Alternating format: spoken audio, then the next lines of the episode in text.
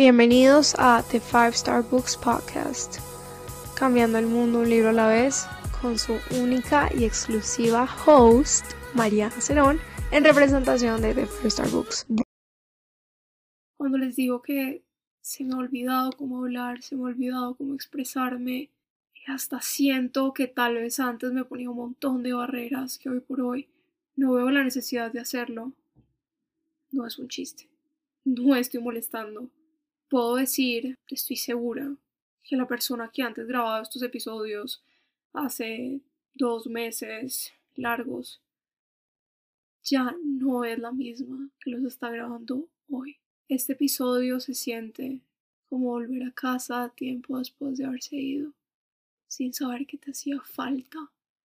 No sé qué tan personal vaya a terminar siendo esto, ni sé qué cantidad de vainas vaya a decir, porque muchos de ustedes saben que yo no tengo un papel donde tengo escrito lo que vaya a decir textualmente en el episodio.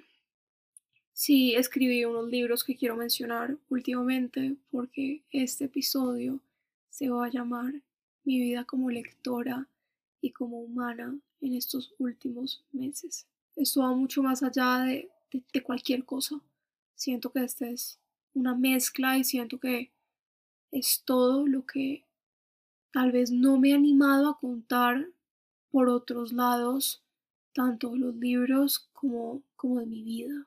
Esto es demasiado extraño, se lo juro que siento mucha nostalgia, siento mucha felicidad. Siento que antes era esta persona que tenía un poquito de egocentrismo en mis pensamientos y en mis opiniones. Y últimamente la vida se ha encargado de mostrarme, lógicamente, que no tengo ni idea de nada. Hace tres meses, no sé por qué quiero llorar, pero hace tres meses toda mi vida cambió de rumbo y toda mi vida y todo lo que pensaba de mi vida cambió mucho. ¿Saben? Como que siento que yo tenía esta perspectiva y tenía esta mentalidad sobre los problemas tan diferente. Me embaucaba con cualquier cosa y me, me ahogaba en un vaso con agua hasta que todos los aspectos realmente importantes de mi vida empezaron a fallar. Sí, yo entiendo que tengo una vida súper buena por lo que se puede ver en redes sociales y entiendo que, que tengo estudio y tengo comida y tengo este montón de cosas. Pero de un día para otro, y creo que esto es, esto puede ser lo más personal que, que cuente acá, mi vida genuinamente cambió por completo. Estoy hablando de familia, estoy hablando de amigos, estoy hablando de, de todo, de gente que en su momento sí fue todo y que por cosas de la vida dejaron de serlo. Mi salud mental se vio comprometida, razón número uno, y ahora lo acepto, cosa que no había aceptado antes, por la que dejé el podcast a un lado, y es porque no quería sentir. Cuando les cuento lo que me pasa y cuando les hablo de mi vida, estoy aceptando que todo lo que sale de mi boca es real, está pasando. Siento que el tiempo pasa muy rápido y hoy por hoy veo eso y se lo juro que no puedo creer todo lo que ha pasado desde ese momento hasta ahora y cómo hoy por hoy veo la vida y las cosas que hasta el día de hoy siguen pasando, pero solamente gracias a ese momento puedo ver de forma distinta. Dentro de los libros que quería mencionar, siento que hay uno que, que hace match perfecto y hace una mezcla divina, casi espiritual, con lo que pasó en ese momento y con lo que está pasando ahora en mi vida. Eh, siento un ensayos que van a cambiar la forma en cómo piensas. Un capítulo de este libro habla de la importancia de que te rompan el corazón, que te hagan sentir mal, de que la vida te diga, pensaste que esto era para ti, pensaste que todo estaba saliendo bien, ok, puede que no, ok, regúlate, ok, piénsalo otra vez. Y dice que Primero, el sufrimiento solo es necesario hasta que nos damos cuenta que no lo es. Normalmente algo tiene que pasar en nuestras vidas para que nos demos cuenta de esto, para que caigamos en cuenta de que es hora de ver las cosas de forma distinta porque si no te vas a enloquecer. Y normalmente yo siempre, casi siempre hablo de las cosas acá cuando ya estoy del otro lado, como que siento que todo el mundo hablando de los sentimientos tratan de mostrarse ya fuertes y habiendo superado los momentos difíciles porque siempre es demasiado difícil aceptar y es demasiado complicado aceptar que las cosas pueden no estar tan bien en una vida que parecía pintarlo todo. Pero, obviamente hay cosas que todavía me duelen. O sea, yo no estoy aquí hablando como que ya lo superé todo y ya estoy súper bien. Hay cosas que todavía me duelen, hay cosas que todavía sufro y hay días, ya no tantos, pero hay días donde sí me pregunto por qué, hasta cuándo. Aún así, siento que gracias a todo esto, gracias por haber perdido a gente que amaba, por haber visto a mi familia al punto de separación por todos lados, de haber asumido unas cargas que no debía haber asumido o que fueron muy duras para mí para asumir, de haber dejado ir gente que nunca quise dejar ir, de afrontar la necesidad de perdonar. Siento que todo esto me tenía que pasar para hoy decir, pucha, no puedo seguirme ahogando en un vaso con agua.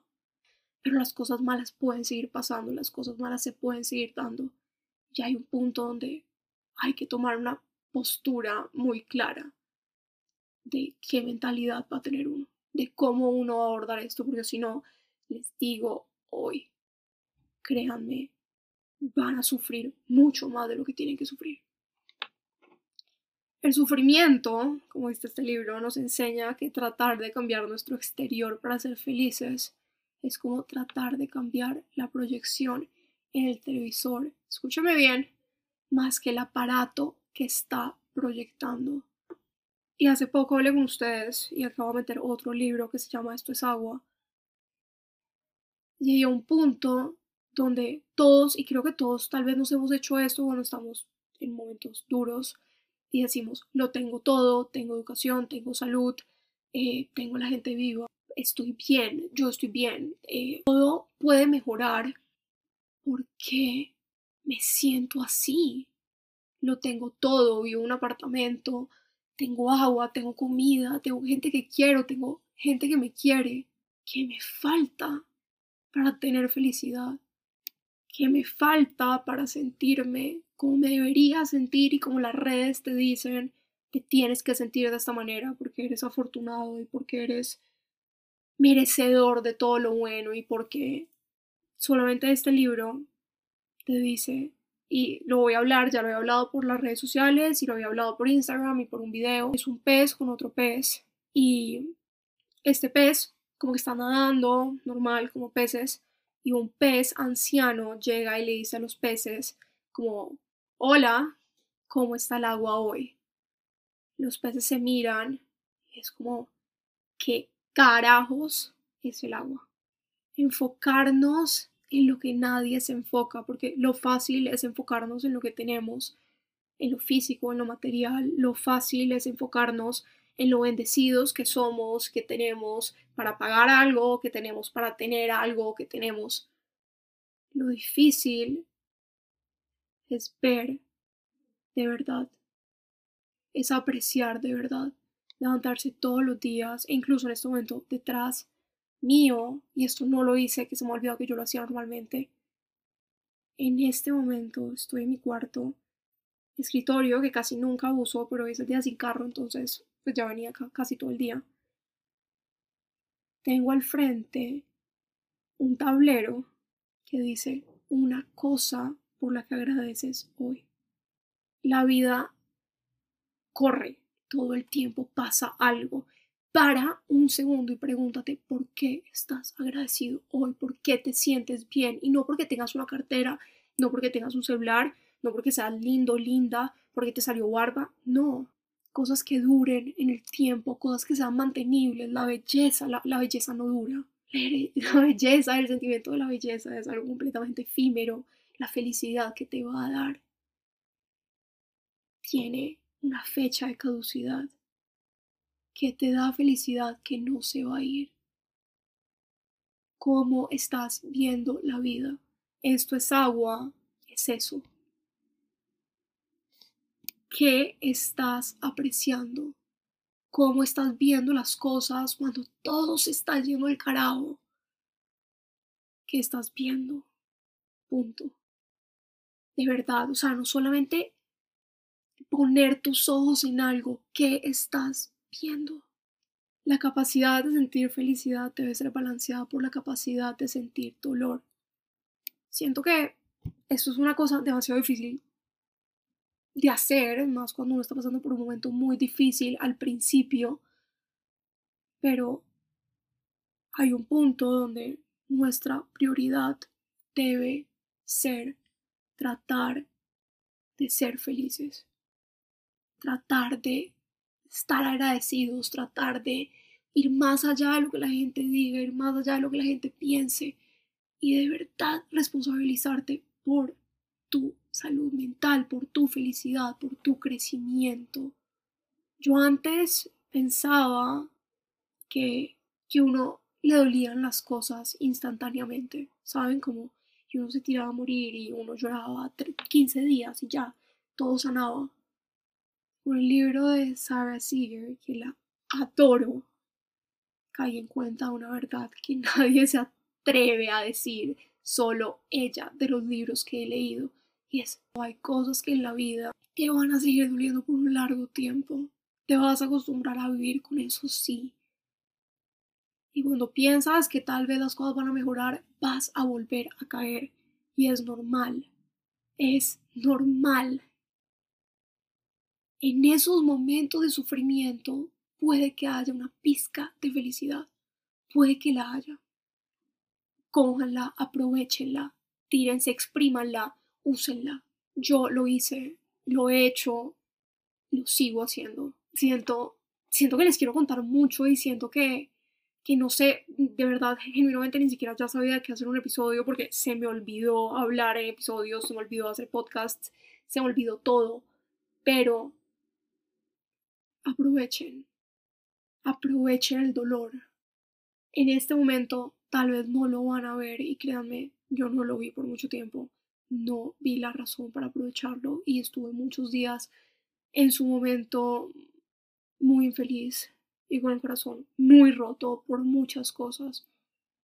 Pero aprovechenlo para algo, aprovechenlo para sembrarse a sí mismos que en los momentos más duros es donde uno más se tiene que esforzar a ver los alrededores y a decir, pucha, esto es agua, esto es agua.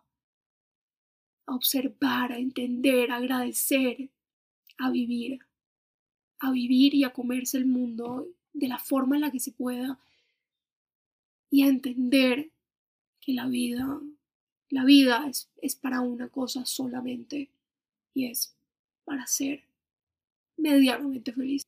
Que no sentir dolor no vale la pena porque lo estás alargando. Es humano sentir, es humano que nos pasen cosas malas, créanme, es normal.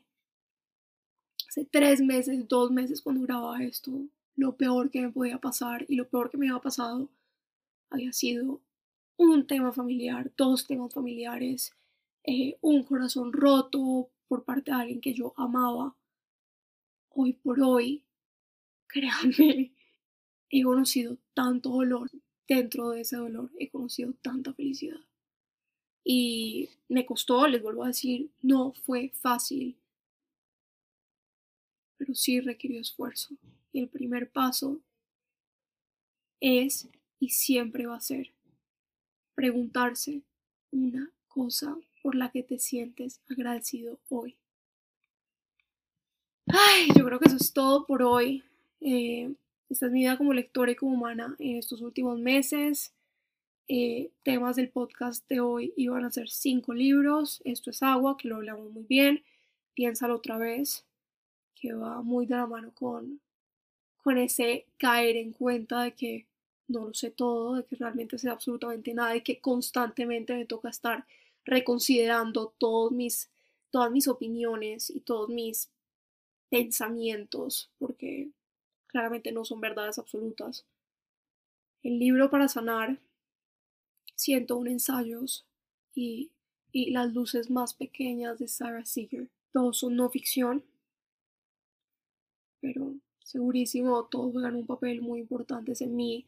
Me acuerdo, siempre hablo de esta persona, pero es que no puedo no, puedo no hablar de esta persona. O sea, como que seguramente, y puede que esto, esto, lo borre, porque no hay necesidad de, pero seguramente ustedes han tenido a alguien que ustedes dicen, no sería yo, no estaría logrando esto hoy, no estaría dejando este mensaje aquí si no fuera por esa persona. Y esa persona me decía como, a veces siento que no hablas tanto de libros y que no los mencionas tanto. Y este es el momento de este episodio donde tanto tiempo después les puedo decir que lo que se viene de ahora en adelante va a ser mucho, mucho, mucho mejor. Me siento demasiado contenta por estar acá hablando con ustedes una cosa por la que me siento agradecida hoy es por esto. Por hablar sin tapujos, por hablar sin miedos, por vivir, por vivir con ustedes. Gracias a todos los que hacen parte de este episodio, gracias a todos los que hacen parte de Five Star Books, a todos los que me han escuchado últimamente. Gracias por todo.